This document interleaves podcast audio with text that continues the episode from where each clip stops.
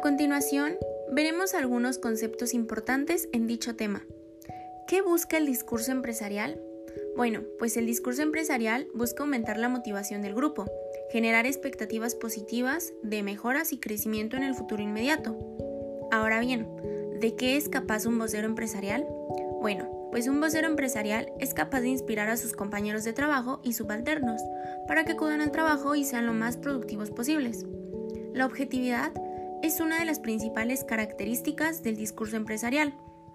Ahora, por otro lado, el discurso narrativo es el que muestra o narra hechos o situaciones a través de una trama y un argumento, mientras que el discurso publicitario es aquel que a diferencia de otros busca vender un producto.